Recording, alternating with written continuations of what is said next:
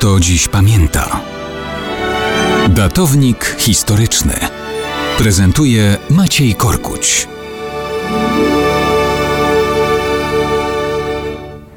Siedemnastego stycznia 1945 roku Armia Czerwona i podporządkowane jej jednostki złożone z Polaków weszły do ruin Warszawy. Kiedy dwa lata wcześniej Stalin kazał Wandzie Wasilewskiej ogłosić, że istnieje Związek Patriotów Polskich, ta stwierdziła, że użyte przez Stalina słowo patriota źle się kojarzy. Była już sowieckim politrukiem w mundurze pułkownika Armii Czerwonej, członkiem Rady Najwyższej Związku Sowieckiego. Patriotyzm kojarzył się jej z przedwojenną Polską, z orłami w koronie.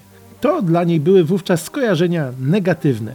Stalin powiedział na to krótko: Każdemu słowu możecie nadać nową treść i od was zależy, jaką treść mu nadacie. No więc komuniści zaczęli zawłaszczać normalne pojęcia i używać ich po swojemu. Do takich słów należał termin wyzwolenie. W słowniku języka polskiego zawsze było to określone jednoznacznie.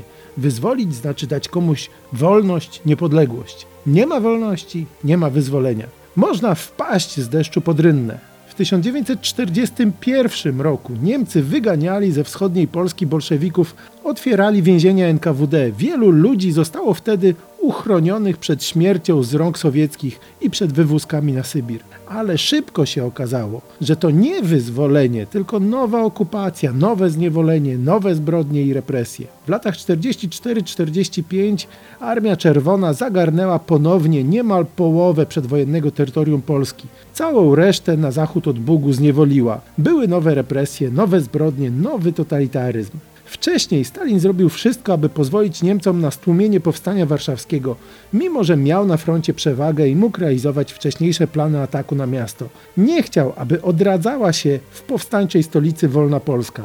Czekał, aż Niemcy wymordują mieszkańców, sam likwidował oddziały AK idące na pomoc. Potem pozwolił na wypalenie budynków dzielnica po dzielnicy. W 1945 roku mógł patrzeć na te ruiny również jako na swoje dzieło. A wyzwolenie? No przecież każdemu słowu można nadać nową treść.